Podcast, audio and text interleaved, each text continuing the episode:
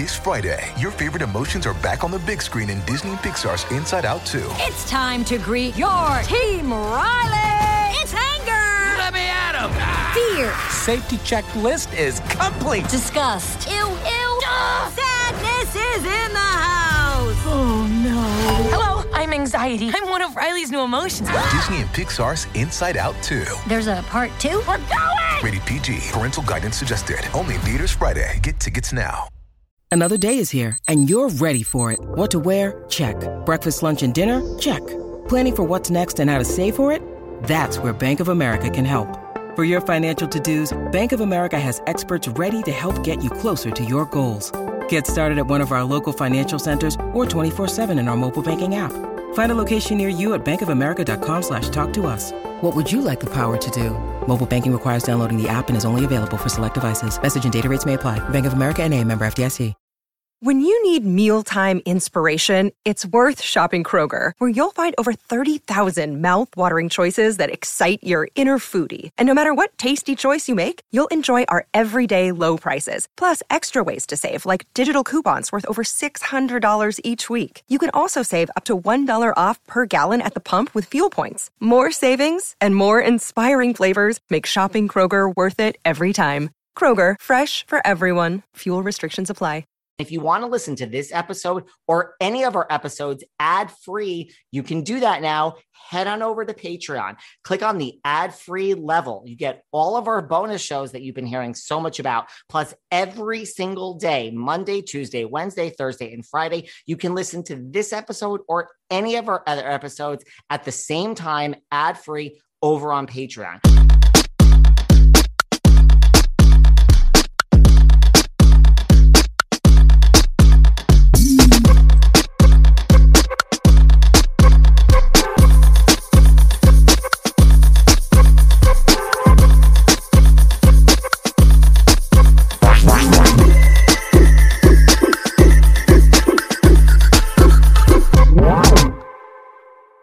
Hey everyone, this is David. Welcome back behind the velvet rope. Let's just get right into it today because we are joined by the one, the only Miss Cheri Oteri. Hi. what is going on? How are you? You're in LA, I presume. Yeah. Uh, yeah. And it's a gorgeous day out. And um, spring is here. And uh, um, I'm just uh, looking outside through my backyard and seeing all these flowers blooming, my dogs peeing. And uh, it's a good day. Well, I am in New York City and it is not spring. It is still cold, although I guess for New York, it's kind of warming up. So, you know, New York is something that you know about, of course. But the great thing about when it does become spring in New York, it is like a celebration. You know, here we get nice weather, you know, most of the time, decent weather. But boy, the appreciation for spring back east, it's like, I'll tell you something. I had a roommate years and years ago, and she used to say, You know, you always comment on the weather. And I go, Because I never met anybody who did that. And I'm like, Oh my God. Because I remember my mother would say, when it was a nice day out in where we lived in Philadelphia, the suburbs, my mother would spend the whole day on the phone saying, Have you been out? Get outside. It's gorgeous. You got to get out. Get outside. She spent the whole day inside telling people to get outside because it's like there's such an appreciation because of the harshness of the weather, you know? So, um, boy, when spring hits in New York, it is like Mardi Gras.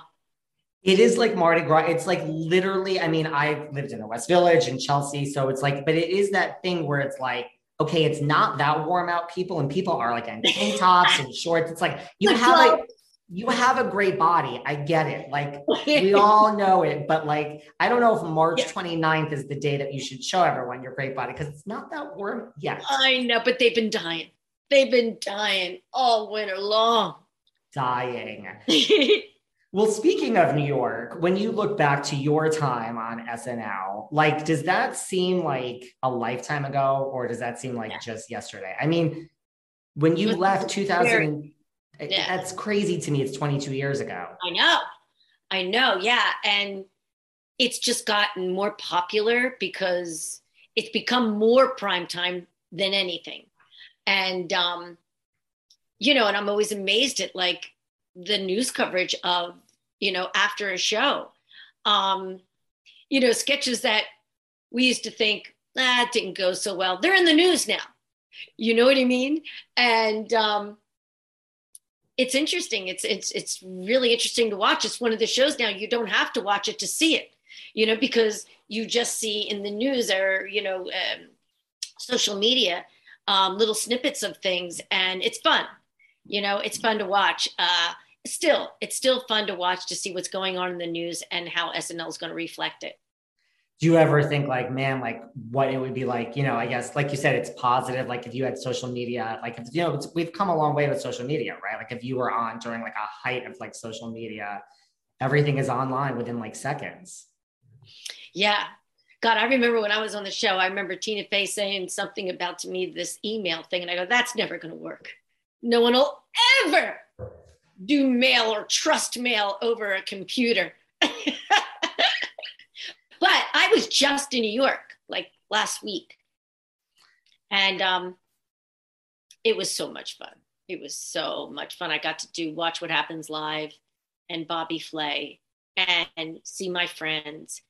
It was a blast. I saw you on Watch What Happens Live. I have some things to say about that in just a few minutes. All good, of course. Um, okay. Well, I know you were discovered at the Groundlings, you know, and that's how you kind of got SNL. I mean, you were at the, I mean, is the Groundlings like, you know, in my mind, it's such a rite of passage for comedy. Am I just like making that up? I mean, it seems like no. like you were there with Kathy Griffin and Lisa Kudrow, like some of the greats. Yeah, and I, I'll say, you know, people that went not on SNL, just you know, went different places, like as writers, Mad TV, Paul Reubens. You know what I mean? Like, there's so many people that you know went in different parts of the business um, and had success. Uh, I mean, I would say the Groundlings is, was the perfect training ground for SNL because it the number one thing was it taught us how to write and write characters, write sketch, and because when you do get on SNL, even though they do have writers, no one has to write for you. So the writers write what they want to write.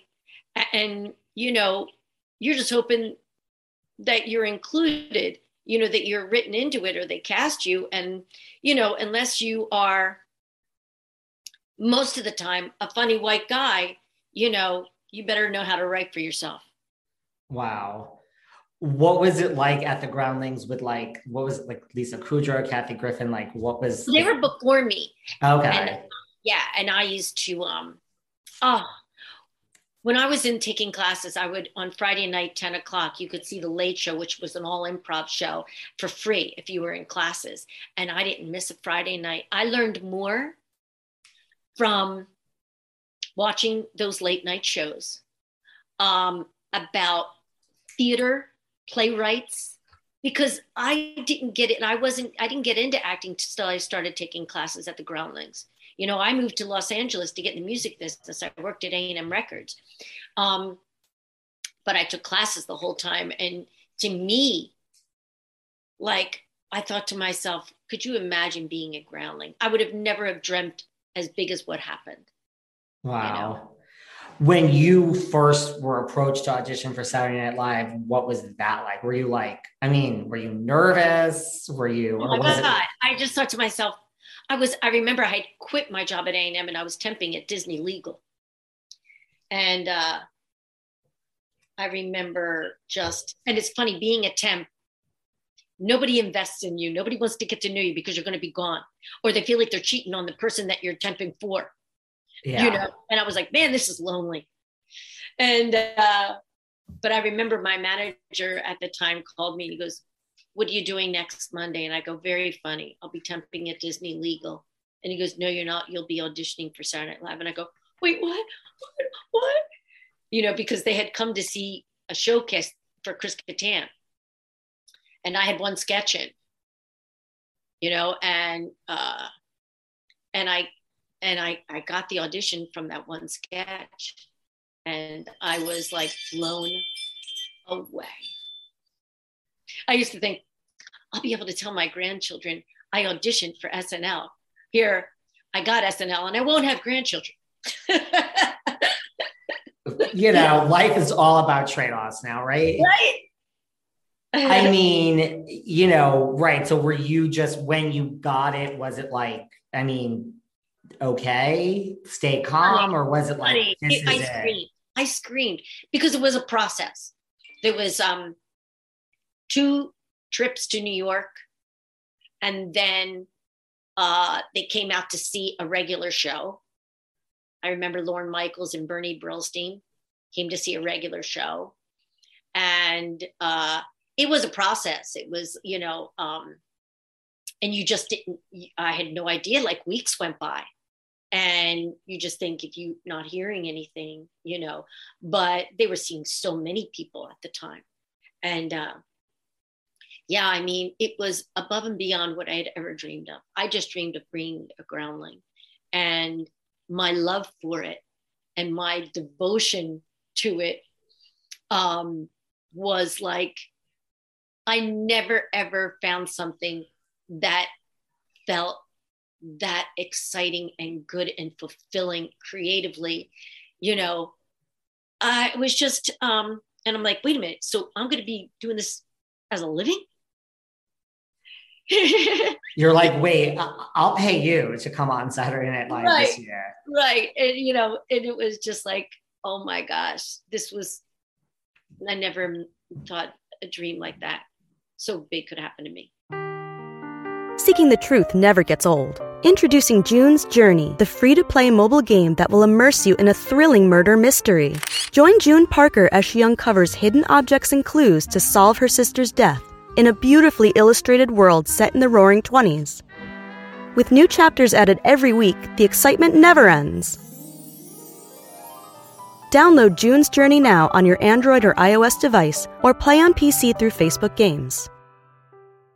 Do you ever ask yourself why are so many dogs suffering with health issues? Well, actress Katherine Heigl, who's helped save over 1,600 dogs through her foundation, says she's seeing more issues with dogs' joints, odors, and health than ever before. And after doing a ton of research, says there's one place we can look to support any dog's health, their food. So she decided to create something she could actually feel good about feeding her dogs, and it's called Superfood Complete. Superfood Complete is the only food I use for the dog in my life, Doherty. Why? Because Doherty's health is so important to me. Doherty is so picky. The apple doesn't fall far from the tree, but he loves this dog food. What do I love best about Superfood Complete? The fact that it's made with over 30 of the healthiest ingredients on the planet. But don't take my word for it. Go to badlandsranch.com slash velvet and order right now to get 50% off your regular priced order with a 90 day money back guarantee. If you want your dog to experience all these incredible things, go to B A D L A N D S ranch.com slash velvet today. It's sandal season, and that's something I used to wait all year for. But now, with the new Croc style sandals, I embrace those feel good summer vibes all year long. And you can too. I love Crocs' new getaway sandals. With their new feel free technology, they're so light and soft, it feels like you don't have shoes on at all. It's like walking on clouds. They're Brooklyn sandals. They're so stylish and sophisticated. They have a classic style and a modern simplicity. And let's not forget their new Miami sandals. They're an elevated silhouette and they have a slight lift, which I love. So thanks to Crocs, these aren't just sandals for a single season. You can wear them year round. And that's what I love best about Crocs because being this comfortable transcends a single season or a single vacation or even a single moment. It's a mindset. Thank you, Crocs. And right now, you get 20% off your next purchase at crocs.com. Just use the code SANDALS20 at checkout. That's sandals20 at crocs.com for 20% off your purchase. You know, everyone always asks me, like, how I deal with the internet trolls, like all the listeners who have something to say about the housewives and leave negative comments all day on Instagram. Listen, I have to tell you, I'm really serious when I say that the comments don't bother me at all. And the only reason why is because I've worked on my mental health. I mean, mental and physical health, there's really nothing more important because when you work on yourself and you have that clear mind, nothing can bother you. You're comfortable, you're happy inside. And the long term effects of therapy and working on your mental health really can help strengthen your relationships and give you a more positive outlook on life. And for my mental health, I've turned to Talkspace because listen, first of all, it's a fraction of the cost of in person therapy. But really, I love that I can reach out to my therapist and get my therapy and work on myself from anywhere in the world. You don't have to wait for an appointment or go into an office and their licensed therapists are trained to handle just a variety of specialties. As a listener of this podcast, you'll get $100 off your first month with Talkspace. To match with a licensed therapist today, go to Talkspace.com. Make sure to use code VELVET to get $100 off your first month. That's VELVET and Talkspace.com. How nice was it to be with like Chris Kattan and like Will Ferrell, like people that were at the ground? Yeah, I felt like I was with my brothers. You know what I mean? It was, uh, it was good. And everybody who got the show that year was wonderful. And we were all it was like nbc before then had kind of cleaned house. Right. so everybody was new. So it's like starting first grade everybody starting first grade. You know no people had been there and had been maybe jaded or anything like that. You know it was everybody was wide-eyed and bushy-tailed. And appreciative and then so you get there you get this great opportunity you know, you mentioned like the writers, like, so that's how it works? Like, they don't have to write, like, you're say they hire however many people, you could either be in a lot of sketches or not. Like, it's really up to them to write. yeah. I mean, really, you're auditioning for a show every week that you already got. You don't know if you're going to be in it.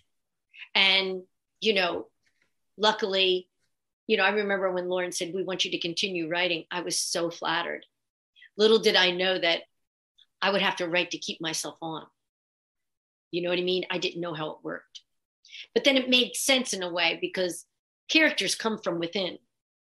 Very rarely does a writer write a character for somebody. It happens, but not too often. You know, characters usually come from someplace inside yourself. So, um, it, it, you know, the Groundlings was the best training ground for that. And because I did have a day job, most of the time I was uh, writing. I mean, I was, I was uh, taking classes at the Groundlings. I ended up having to write a lot by myself because I couldn't meet other people when they were free to meet. Right. You know? So it that helped. And then is that listen because you I've spoken to other people from SNL throughout the years, and you hear stories like is that then like this tension between the writers and the actors and you know everyone's kind of jockeying for a position and maybe yeah because you're not really competing against fellow actors as much as you are the writers just to get in. You know so like i'm not being paid as a writer but i'm writing to get in. So just say my sketch gets in you know what i mean? And a writer's doesn't. It i feel like there is a competition, you know, just to get things in. And I can imagine how it must feel to be a writer and not get in. And, and you know, I mean, I'm writing as much as the writers are. I'm just not getting paid for it. Right. And that almost feels a little unfair. You know what I mean? Yeah. I mean, there were people that were great writers, but even if their stuff didn't get in, actors, you knew they were going to be taken care of. You knew they were going to have a couple of choices. And then there were people that they you knew the only choice you were going to have pretty much was whatever you wrote. You might get thrown in something at the end if your stuff didn't get in, you know, but um, you know you're just being thrown in because you didn't get anything in. So I mean, is that like this is the chance of a lifetime? Yay, or is that like, that sounds like a stressful environment? It's incredibly. And that I think is what makes SNL so hard. Because I remember the first time I did a sitcom after doing SNL, and I was like, this is this is heaven. Like, wait a second. First of all, you come in at 10, you leave at three. Right. Um, and you're being written for, and no matter what, you're gonna be in the show. Like, you can't believe how easy it was. And I remember being nominated for a for a, um for uh, a, an Emmy, and I was like, what? And I it was for a, a sitcom that I did, and I thought to myself, that was the easiest piece of cake, um, and so nice to be recognized, but that wasn't but that was also a time when people weren't being recognized much at all for SNL. Right. You know what I mean? Um, they, you know, once in a while, but not that much. You know, not like it is now.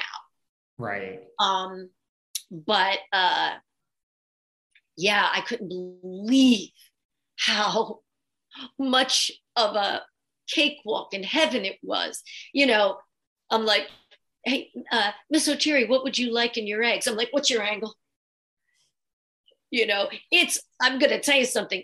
SNL is like the mean streets, you know, and then you come out to LA and you're in a sitcom and it's like, this is unbelievable. This is the life. Did you, know? you have like PTSD after SNL? Oh, yeah.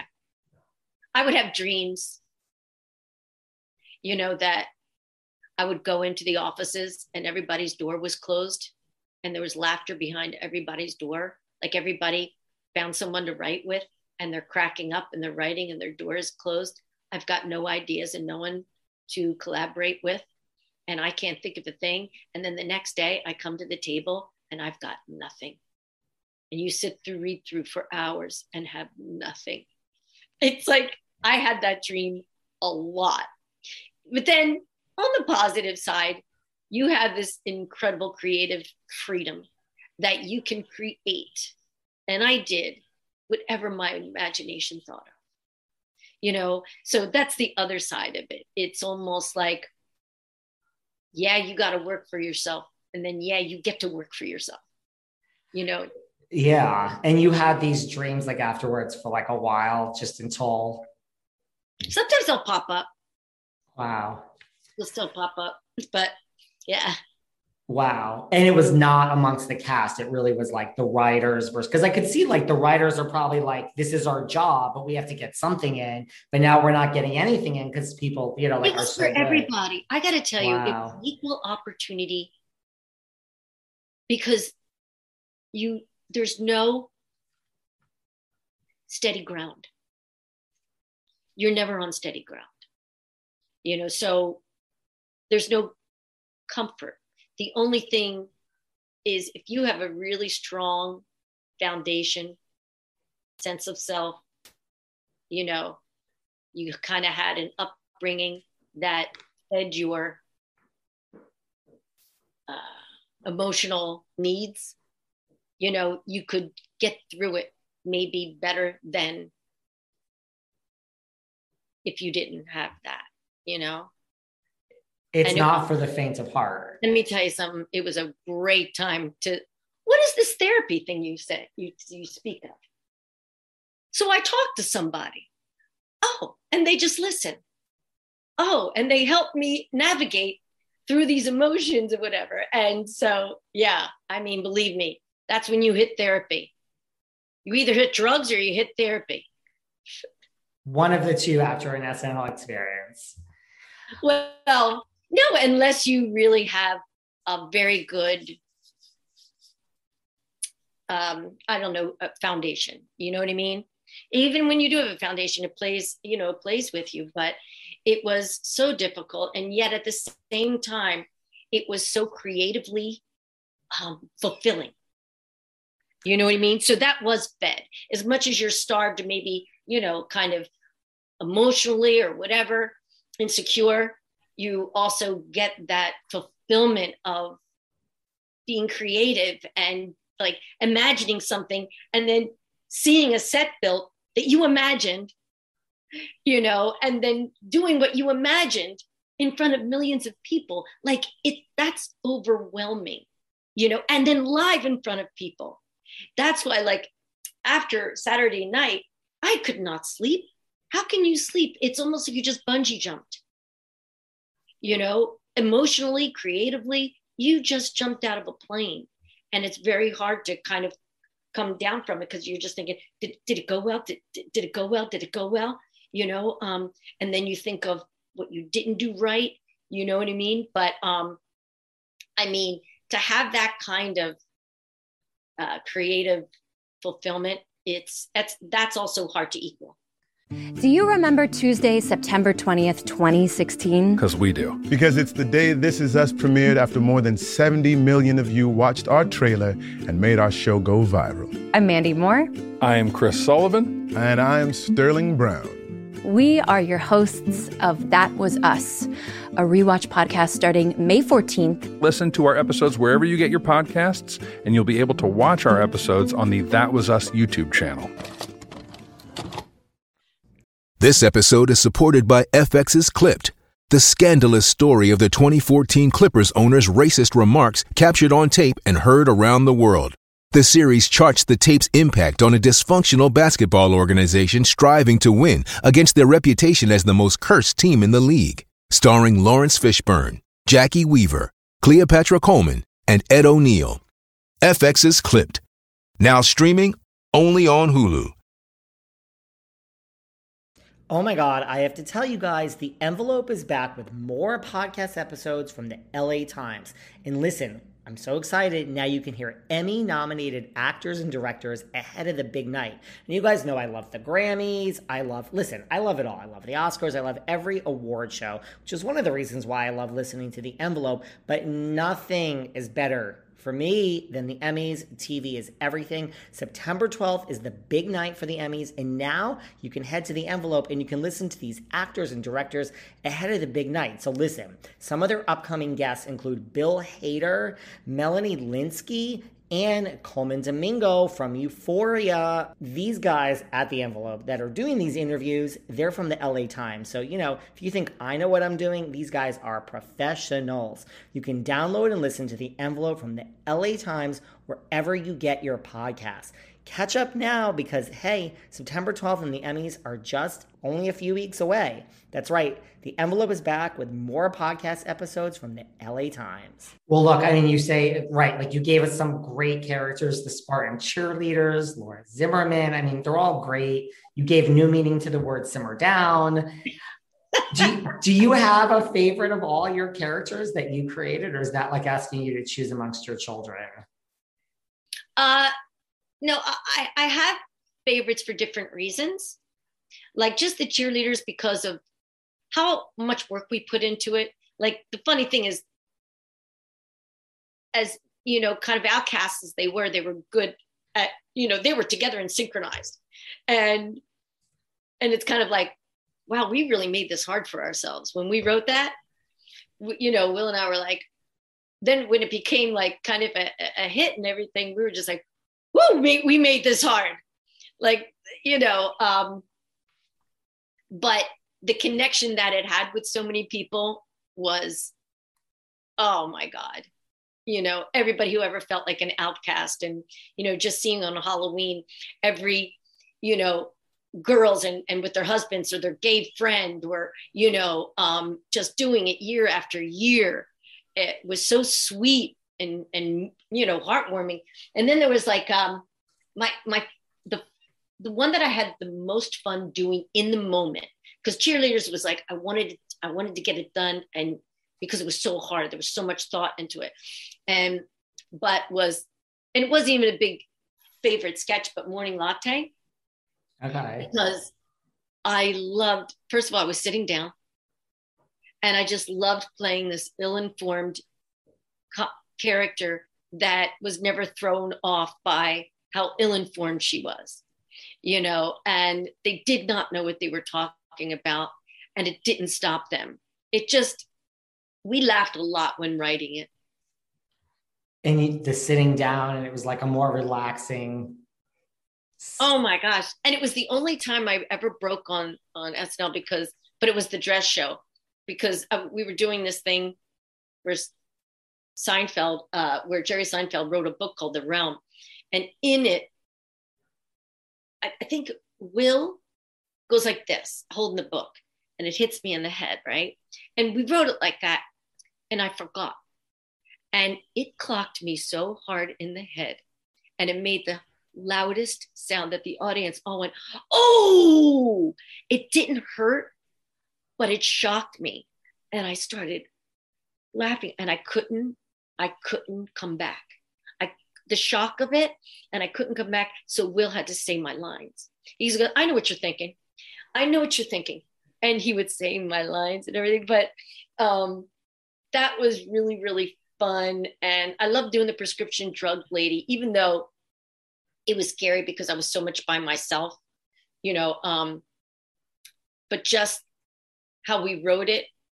And my sister was a nurse, so I would always ask her about prescription names. And uh, um, and we had so much fun. Matt Piedmont and I would write that, and uh, um, because I had a family member when I was a kid growing up, you know, that would come visit, and you knew she was high, you know. And she's back then they used to take their pill box out, and it was bejeweled. You know what I mean? It was not yeah. something you hid. Your prescriptions. You talked about your prescriptions. This one is for PEP. This one is for sleep. This one is for water weight.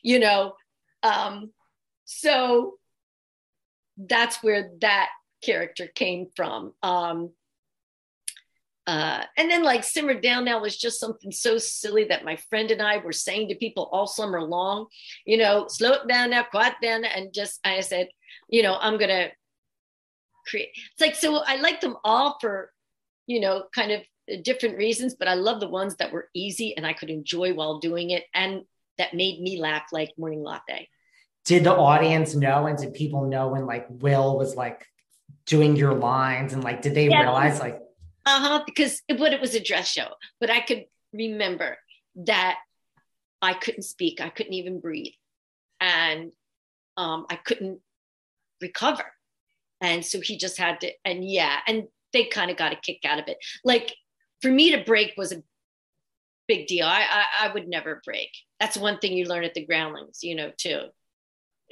you never, break. Commit.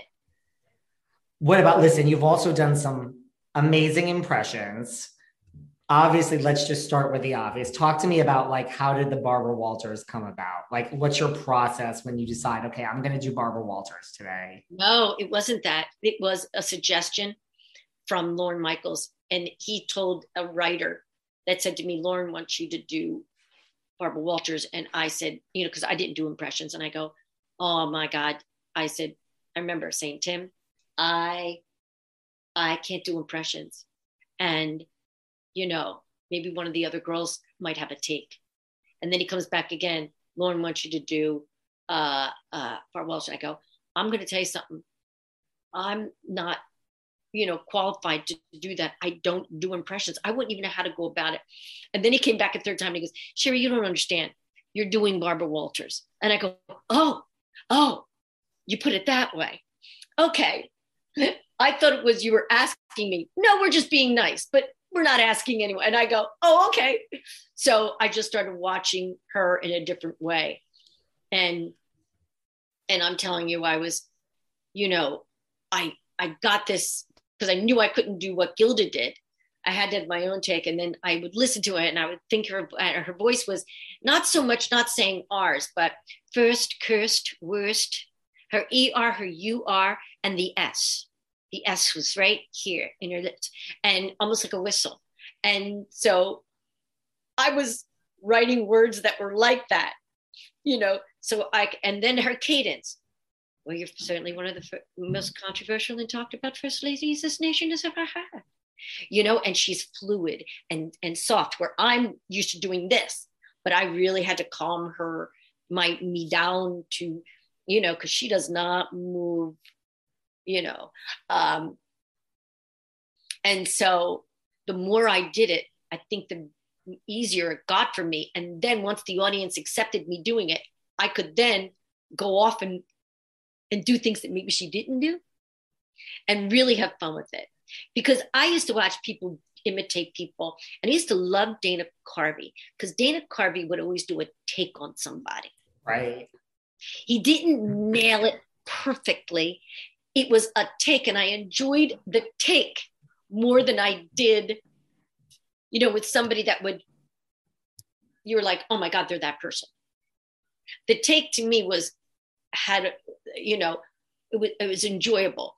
And I love watching Dana Carvey and, you know, Gilda Radner, her take, you know, Um, so I thought, all right, what's my take? And then it was the gift that just kept kept on giving because I mean, he gave me the best gift by making me do that because I would have never done it. And I would have lost out on 2020 Oscar specials, um, you know, the top 10 most intriguing people. And I started writing all of those, you know, at the time. And then The View came, and, you know, Tina was writing that with, I think, Lori Nasso. And I got to do that. Like, I realized Barbara Walters did so much stuff. It gave me so much, so many platforms. Yeah. You know, and who would have thought that in the year 2020, I'd be doing her again because she said over and over 2020. You know what I mean? It was like the gift that kept on giving. It's almost like, you know, maybe I'm making too much of it, but it's almost like Lorne Michaels is just such a genius. I am Like- grateful. I am very grateful. You know, you know, when you've never done something before, it's so easy to say, "Oh, I can't do that," because you've never done it. You know, and now I get to say that to people now. When you say, "I can't do that," because you've never done it, you are you're cutting your you, know you're cutting your foot off. You know, and it's like try doing it. You know, be a child again and look at it like this is a classroom you know? Life is a classroom you know? And just because you get to snl doesn't mean you're going to nail everything either. So it was like just try it. And i wouldn't have tried it if he didn't force me to.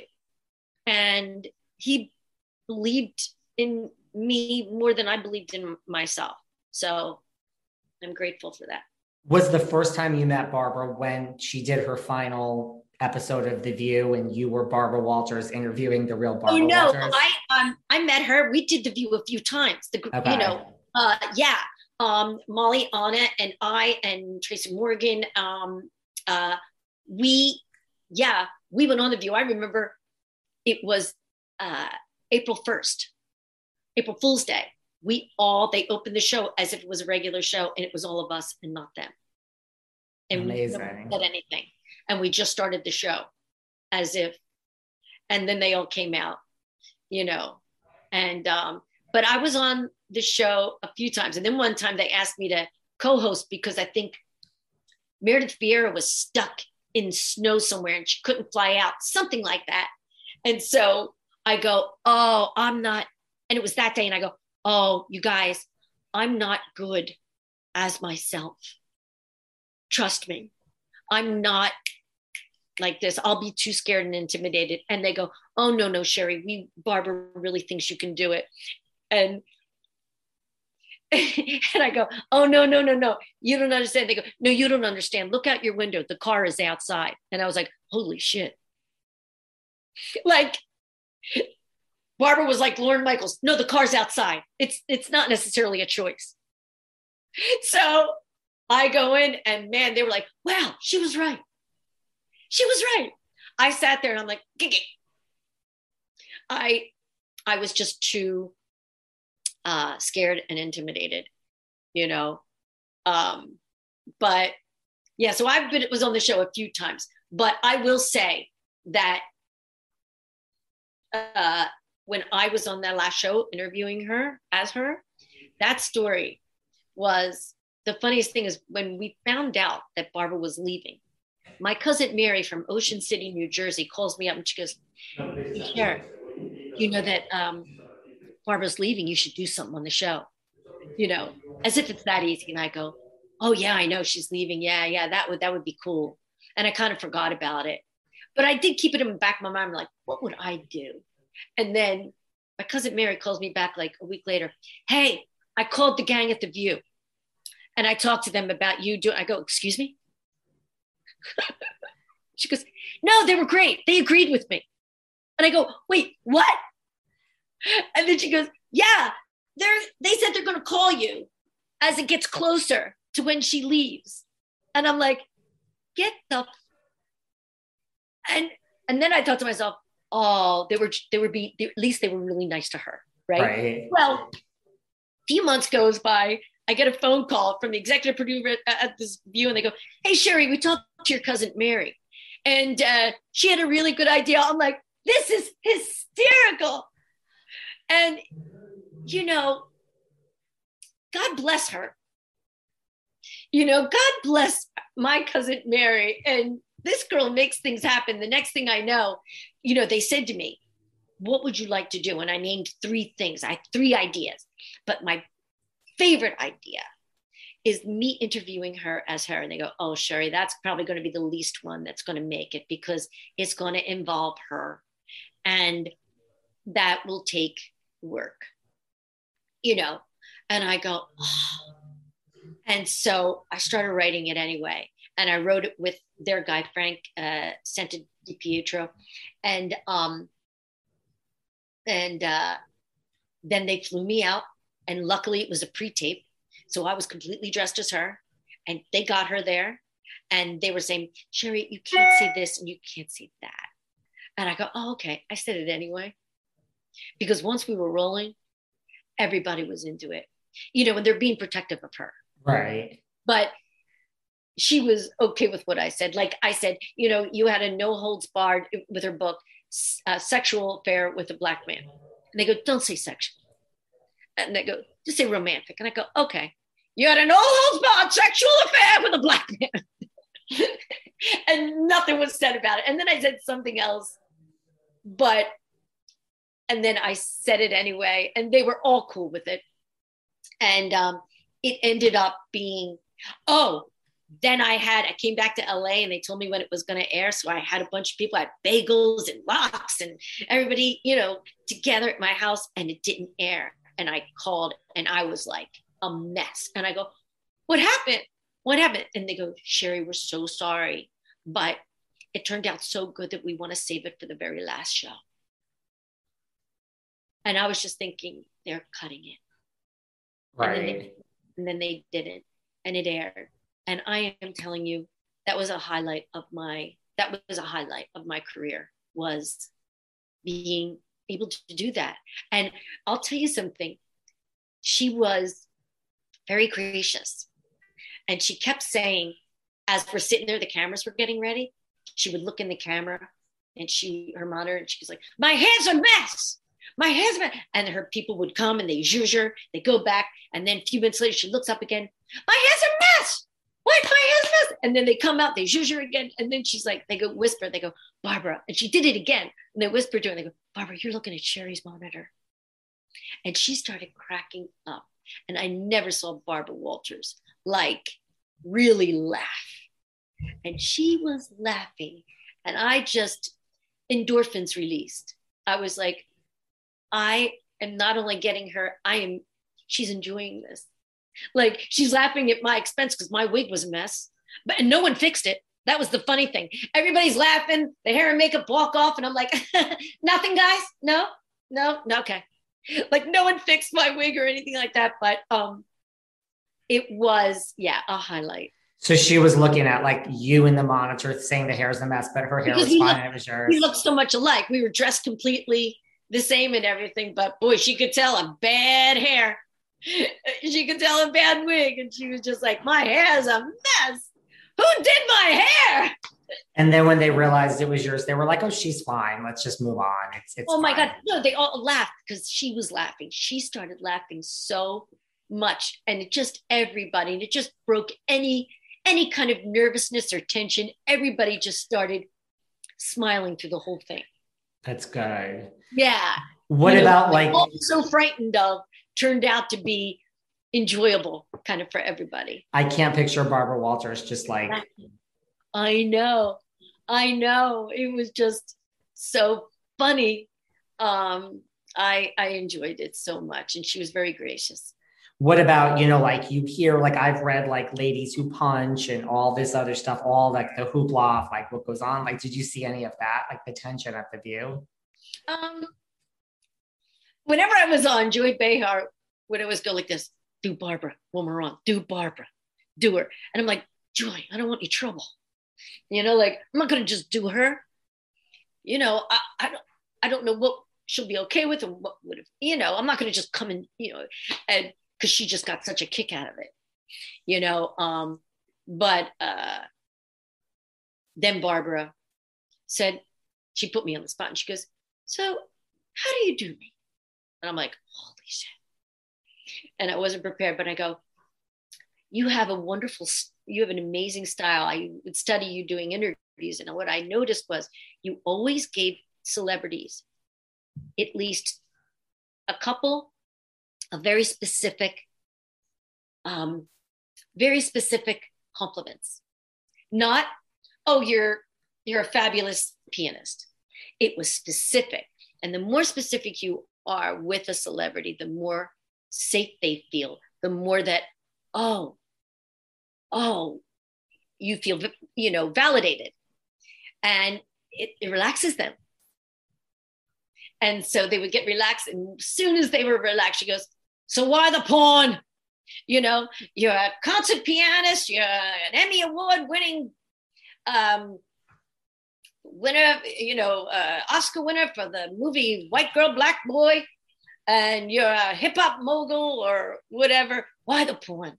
And and it's so funny because you're lulled. She lulls, and she was looking at me like curious because it's something like she's like, "Do I do that?" You know. But so I imitated her. You're a pianist you're a hip hop mogul and you just got an Oscar for the movie, you know, Black Girl, White Boy. Why the porn? And she was just like, kind of staring at me like, you know, I wasn't making fun of her. I was just like, you know, kind of like, that's what I think you do. And uh, and she was quiet. She was very quiet after that. But um, I love that show. I mean, I watch it to this day. You do? I watch it every day. I love it. I loved, I love Joy. I love Whoopi. I love Sarah. I love, you know, like um, I love Meghan McCain. I loved her viewpoint and and and her strength in in her belief and um uh I just yeah, I love the view so much it's a great. Were you shocked when like Sunny Hostin? I love like, I mean, um, yeah, that's another thing, but um, it's it's great. It's still great. It's amazing. It's amazing. You know, um, God, and I love the influence that it has. Were you shocked when like Whoopi then was like let go for two? I think it was two weeks or suspended and all that. Yeah, stuff. I was like, but you know, I thought to myself, to me, it was you know, it was everybody's got to be punished, you know, held responsible somehow for any slip ups, whatever.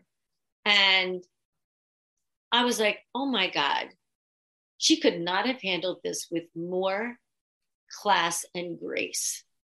Like yeah. she came back, I learned something. I made, you know, she came back the way everybody should come back but it's easy to you know it's easier said than done. I mean you know you're being you're getting slapped on the wrist at, at, at an age where it's like wait a minute wait what? But you also have a platform you know where your voice can be heard by so many people and you do have an influence. And so you do have that responsibility. She just handled that so freaking beautifully. I i even wrote, wrote her. You know i just uh I shot her an email. I'm like, now that is how you come back from something. And what that's did she say to that? That's not, you know, nothing. You know, I mean, it wasn't, it was me. It was just a simple. Now that's how it's done. Yeah, like to your point, like at a certain age and like in front of so many people, that can't be easy. And then to like come back and just hold your head high and handle it so well, I, I totally agree. And said, you know, I understand things a little better now, or whatever, you know, because I just say, always say, you know, this life is a classroom, you know, and we got to be able to learn and fall and not think just because the age we are, we, you know, you know, uh, you know, I'm too big to fall, or I'm too old to fall, or uh, you know, I'm not gonna eat crow. I'm not gonna, you know. And I, you know, just watching her do it, I just felt like, wow, you just taught a lot of people how you deal with something like this. Yeah. What about? I know you said on Watch What Happens, like Debbie Reynolds may not have been happy with some of your impressions of her. It sounds like Barbara approved. Was there anyone else like you heard from that was like thumbs up? We love we love what you're doing with us. Judge Judy called my manager and said, "You tell your client that I said she's almost got me." You know, and she was a doll. I met her at some event in New York and she came up to me and she was so cool. And she goes, uh, can I give my son your number? I'm like, I'm not gonna say no. Um, I'm like, Judy, I, I don't know. Like, listen, if it didn't work out, you're the last person I want to, you know, piss off. And she goes, Nah, I'm not like that. You, you, you know, it, it, it'll be okay. She was so cool. And then one time I saw her at a department in a department store, and she was so cool. And she goes to me, What are you looking for? And I go, Ah, a handbag. And she goes, Let me look with you. And, And I go, and I'm like, you know, I can't just shop with Judge Judy. I'm just, I was like nervous the whole time. And I just like, let's just pick anything out so this can be over with because I'm, you know, nervous. And I go, oh, that, that bag is pretty. She goes, that's gorgeous. You're getting it. It goes to the, it goes to, up to the salesperson. She, she says, we're get, getting that bag right there. Goes up to the salesperson. Okay. I'm not on SNL that long. They go, it's a thousand dollars. I go, sweet baby Jesus. And she didn't blink an eye. And I'm just like, oh, what? What did? I don't think I ever spent more than maybe $200 on a handbag, you know, or something like that. And I go, and I had no choice. So I gave my credit card and I was just like, and it was a Bottega Veneta bag. And I remember going to SNL with the bag, going back, and Tom Broecker was our wardrobe guy, and he goes like this to me: "Is that Bottega Veneta?" And I go, "Uh huh." Like he looked at me like, "Wow, you have good taste." And I go, "No, Judge Judy made me buy it." but after a while, I'm like, I'm not going to say that anymore. Yeah, I bought a Bottega Veneta bag for a thousand dollars all because you just didn't want to say, wait, I can't do this. Like Judge Judy was there. Like, I just, I have no choice. I have to. Yeah, she went up to the counter with me. She's getting this bag. She is so beautiful, cool. And I still love watching her show. I love seeing her put people in there. You know, like sometimes you just don't get justice in life. And I watch that and I just, a little part of me gets fulfilled. You know what I mean? Yeah, go ahead. You give it, you know, you you fix their wagon. And then one time i didn't know where years goes by and she's getting her uh, star on the hollywood walk of fame. And she calls me at home. Cheri i would like you to be there. This is years later. And i was like what? And i remember i went and the guy who you know she's up at the microphone the podium the guy johnny grant he's like this hollywood guy that's always been you know, with the introducing the people who get their stars. And he goes, Oh, we've got a lot of celebrities out to support her. And he's just naming all these famous people. And she, and like he's done, and then she leans in, and Cheri Oteri is here. I'm like, this fucking chick is the coolest, badass. I mean, it was amazing it was she's just everything you know?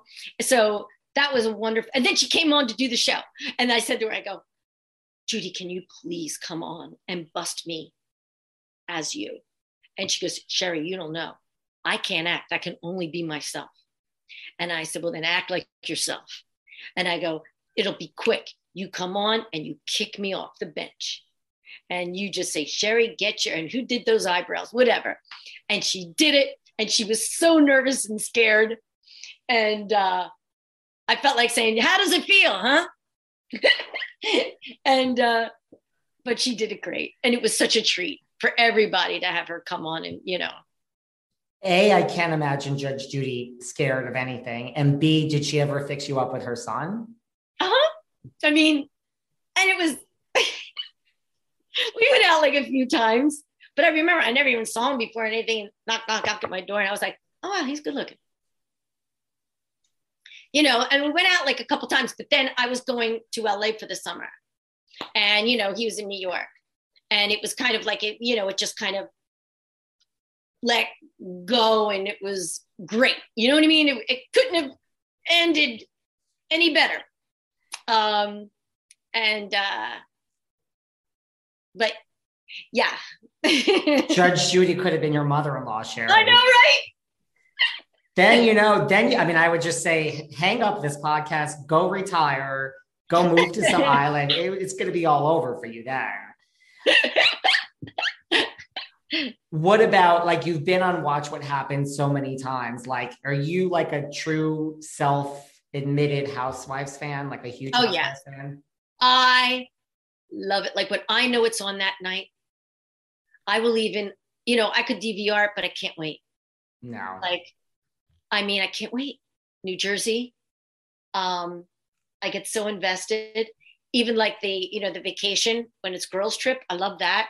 I love um uh I love Atlanta. I love uh um Potomac, um, New York, Beverly Hills. You know, there's some I don't see as much.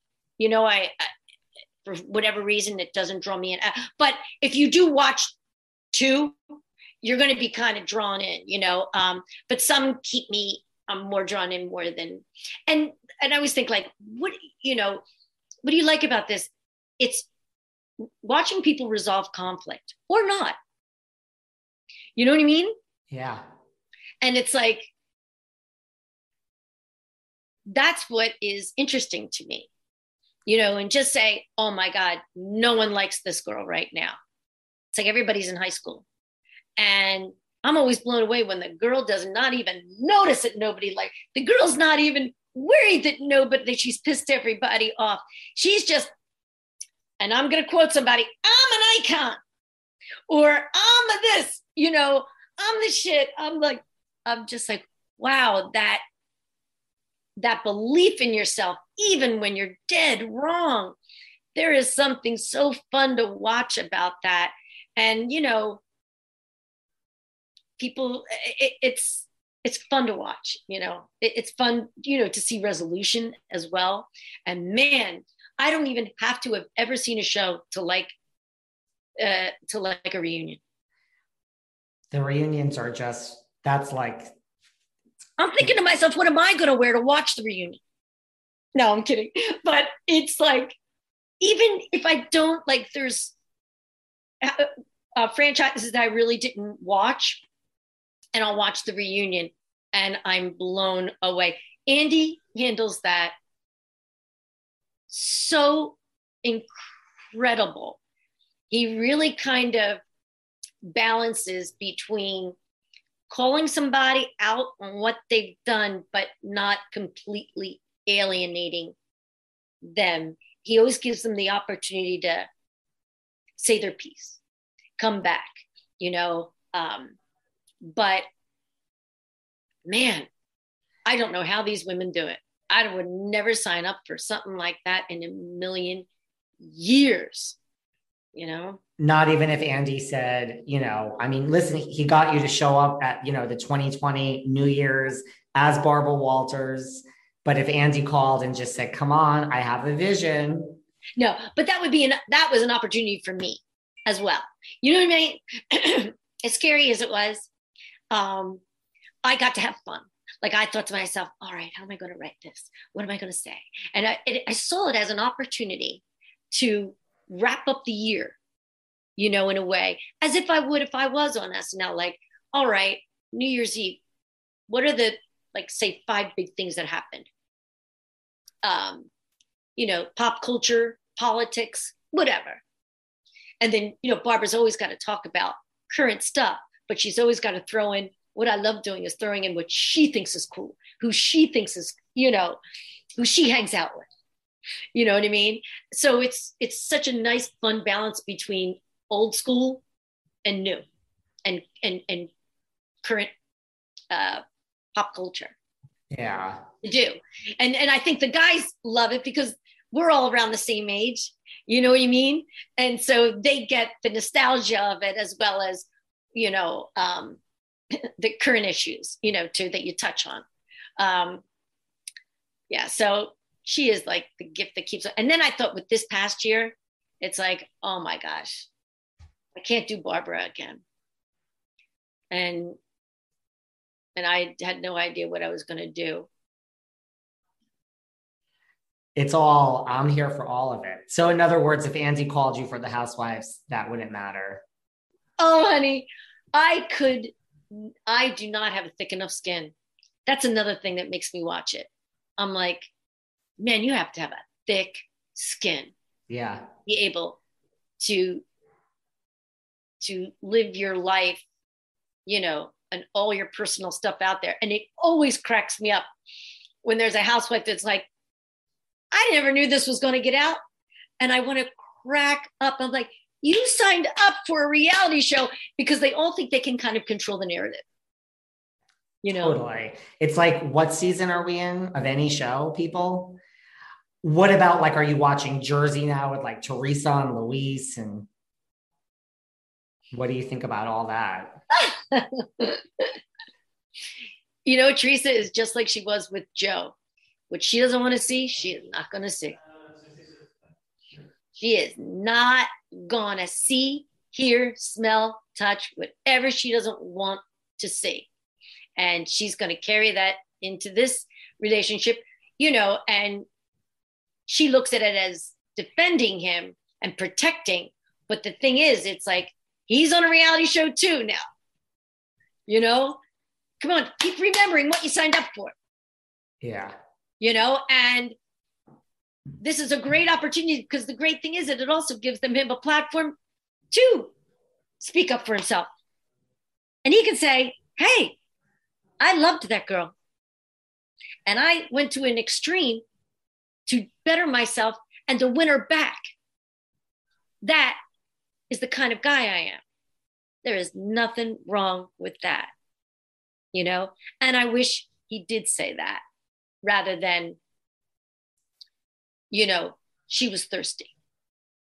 Because no no no you were you were saying that you you were expressing your love to her in that video. and i looked at it like look at the you know the lengths that this guy's going to go to to make things right. I mean i just thought it as all good. I didn't see the bad of it.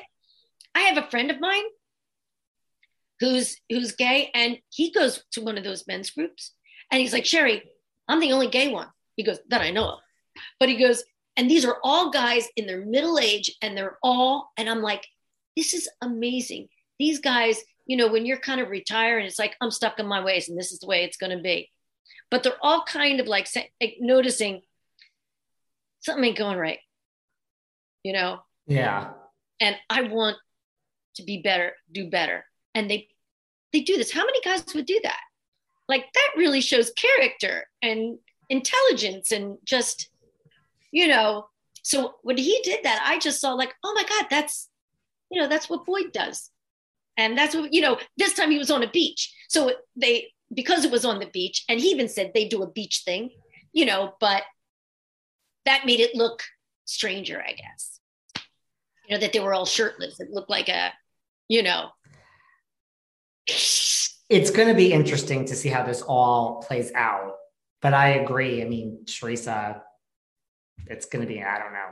I hope it ends well, right? You're never going to see what she doesn't want to see, you know, and, and God help the person that brings it up. You know what I mean? I like kind of almost waiting to, you know what I mean? Like, Yeah. what's, what's going to happen, you know? Um, Well, listen, also on Watch What Happens, you know, you we make many appearances on our friend Jeff Lewis's show. You know, You said Jeff doesn't say anything bad about Andy, but you know he likes to move it along. Well, listen, I'm not Jeff Lewis, so tell us, t- tell us something here about Andy. You can talk about Andy all you want here. Tell us something about Andy we don't know that we would be shocked. I'm, we're not like we're not that you know tight. I mean, we have this uh, like wonderful like I love that he loves what I do, you know, and you know, and invites me on you know, to do what I do and that we have the same kind of sense of humor, you know, yeah, same totally. thing, kind of laugh, you know? So, um, but, you know, I don't know any secrets or anything like that. And, um, of course, if I did, I would not say anything, but, uh, no, he's just, um, he loves to laugh and I think he likes people who are funny and you know um, he's the best ringmaster cir- circus ringmaster you could ever have you know? It can't be easy to host all of those reunions. What about jeff lewis? I mean what you know you've been on his show many times love listening to you guys together. What no. is it about you just have the same sense sensibility well the funny thing was was like i'm really into uh, I watch HGTV. Like I know all the shows. Love It or List It, Property Brothers, Hometown. I mean, do you I watch like the Million Dollar Listing and the Selling Sunsets and all of those too? Um, I do watch them, but I'm not avid. Like, because um, uh, I got to look for them. They're not on HGTV. Um, but whenever I I come upon, I always stay on it because I'm really into home makeovers. Yeah. And being a homeowner myself, it's, I don't know why I get like, I just think to myself, okay, this wall needs to come down. Um, we're going to push this out.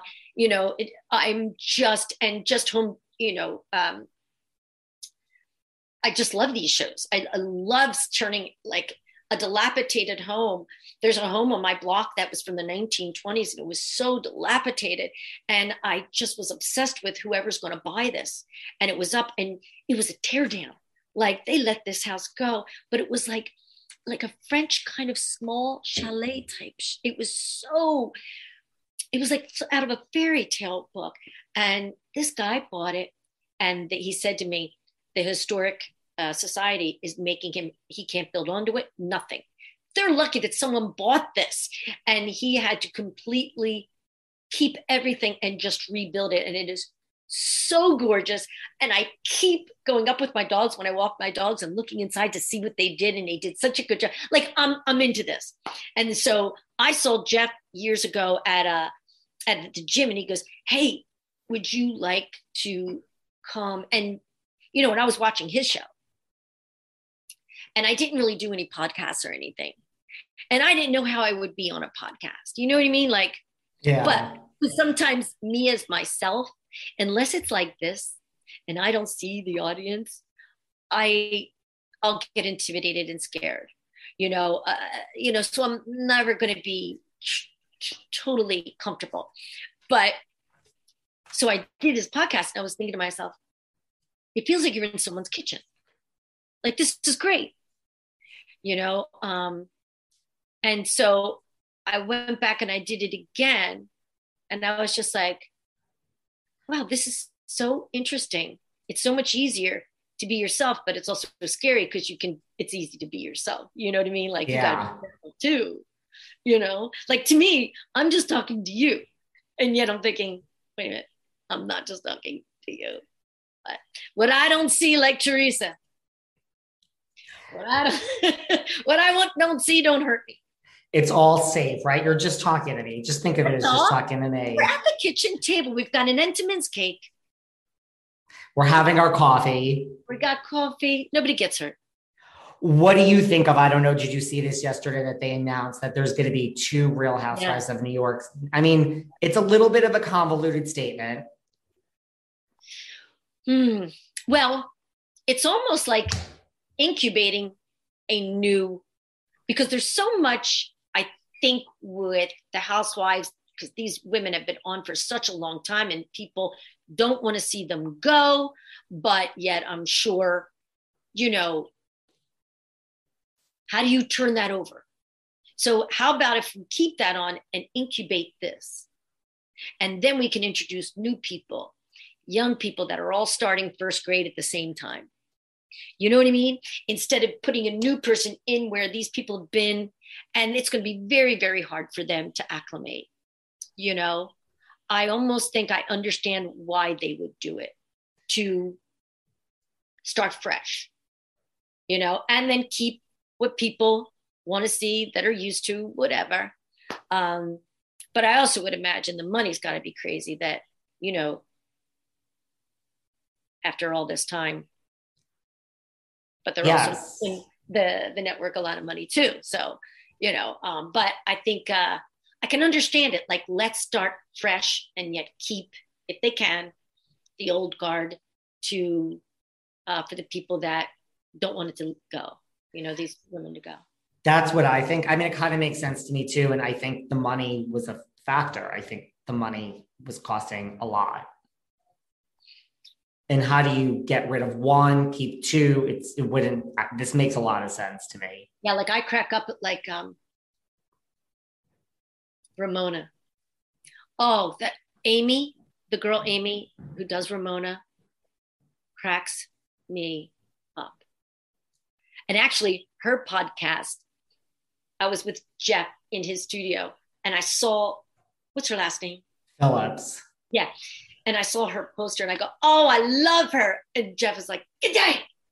She's before me. Like she's before him or something like, I don't know if there's any kind of, but he laughed after, you know, I said that because, um, uh, I mean, the way she does these women, I'm blown away. I'm blown away. Uh, she's so good.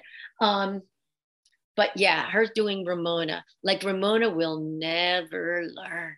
And it cracks me up because she's okay with it.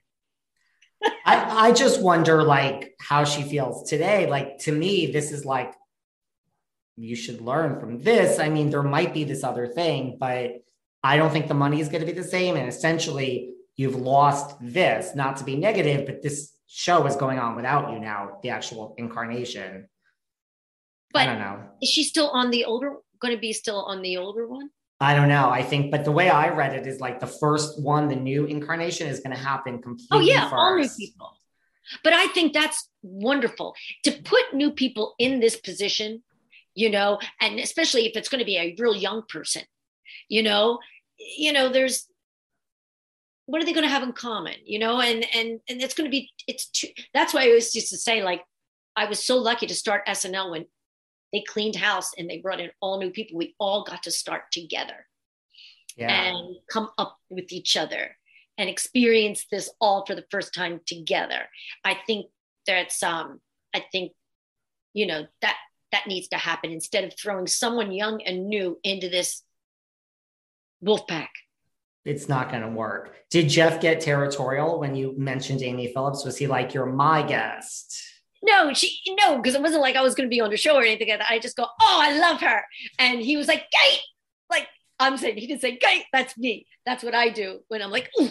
and then he and then he laughed because you know she has a radio show too, but you know he's like wincing and then laughing you got to um, check out her Meredith Marks is phenomenal. She does like a spot on Meredith Marks from Salt Lake. It is so spot on. I am blown away by her ability. I'm blown away. And I'm so freaking entertained by it. If you were gonna, before we wrap up, if you were gonna like and do any housewives, I mean, I know you say you don't do impressions, but you've done quite a few now, Cheri, and they're all really good would you do? Who would you choose to do? I, when I sit and I listen to them, I'll sit and I'll be by myself and I'll repeat what they said as they would say it, you know. But um, you know, I I wouldn't do an impression. I'm gonna. Amy Phillips has got that tied up. Um, but I'll sit and I I'll repeat something that I hear them say because they say it in such a way that needs repeating. Like I'm, I crack up by, like, I repeat a lot of things Teresa said, you know, um, and um, Love Beverly Hills. We're gonna have Beverly Hills back in May. Atlanta's back in May. I love Potomac, Atlanta. Like I love these women that, you know, I mean, they are razor sharp tongue. They're doing things that are saying things that are awful, and they are not blinking an eye.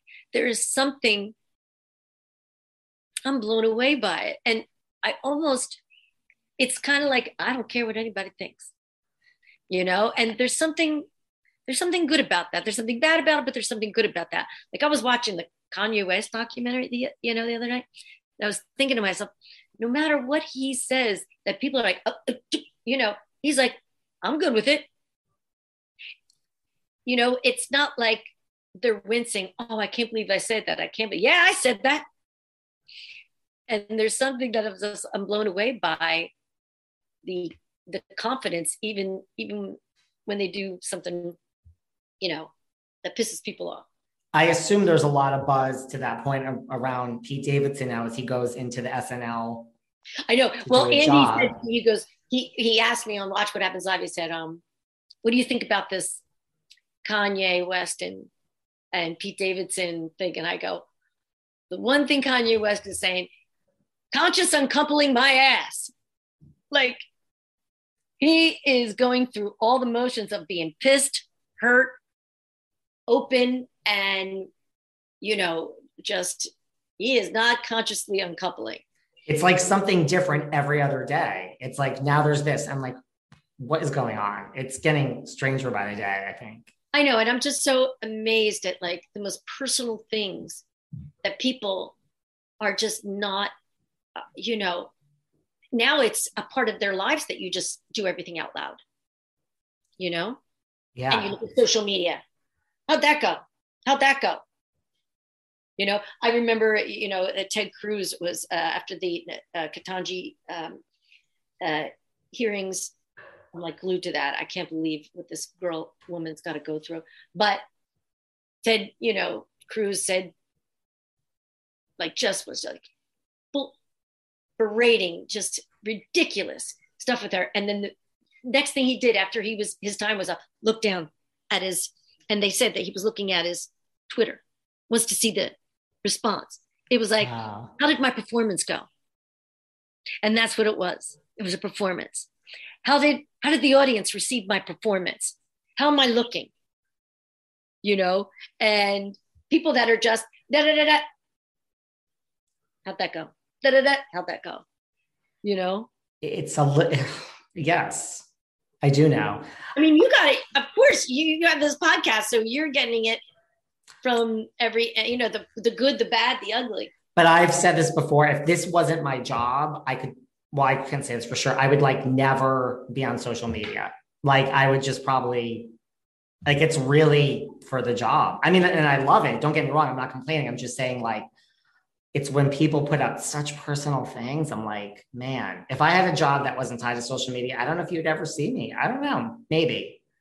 I say that, but maybe I would be on social media every minute of the day. So what? Well, you would feel more have? protected because you didn't have this. You know what I mean?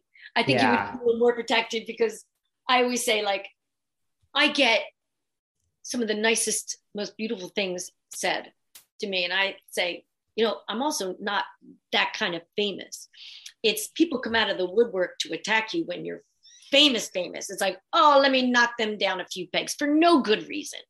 You know, I kind of fly under that. I fly under that radar.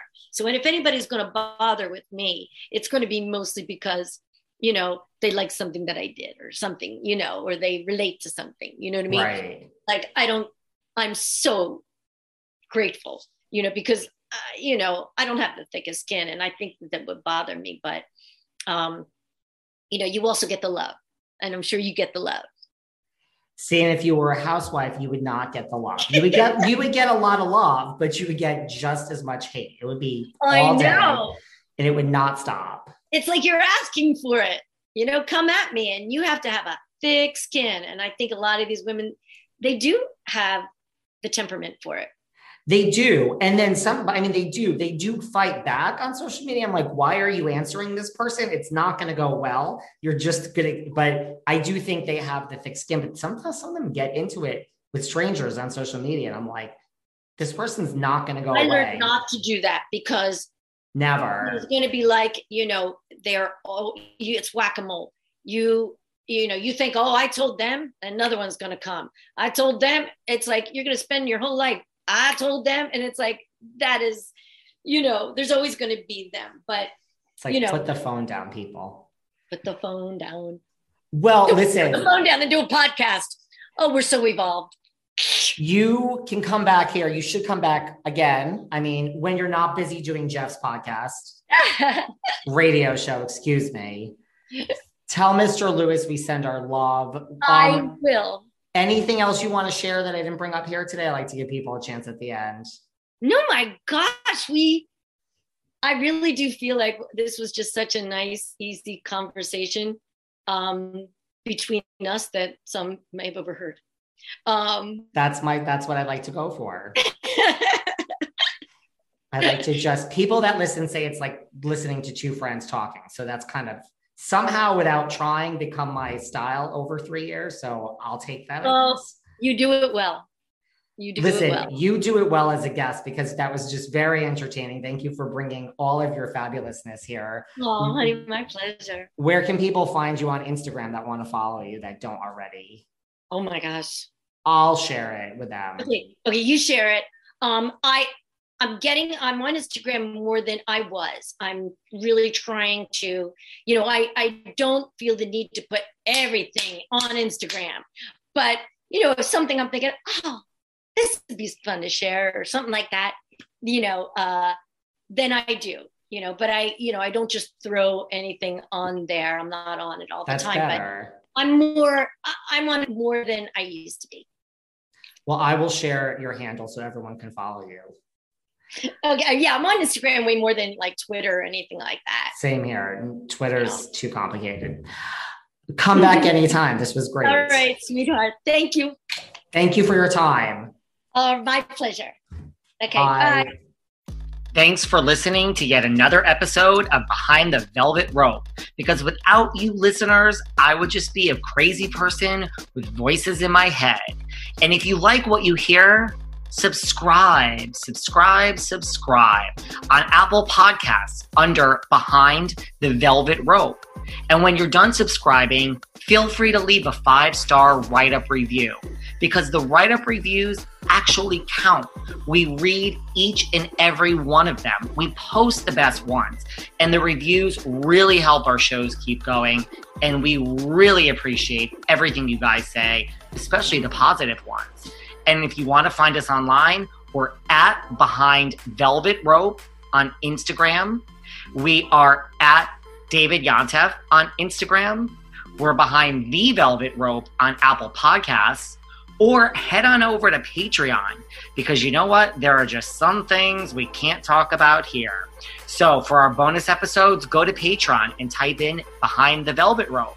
And if you still aren't sick of me and you want more David, go to Cameo and book me on Cameo. And you can ask me anything there. I'll answer whatever you want. And I have a bargain basement price of $10. Thank you guys. See you soon.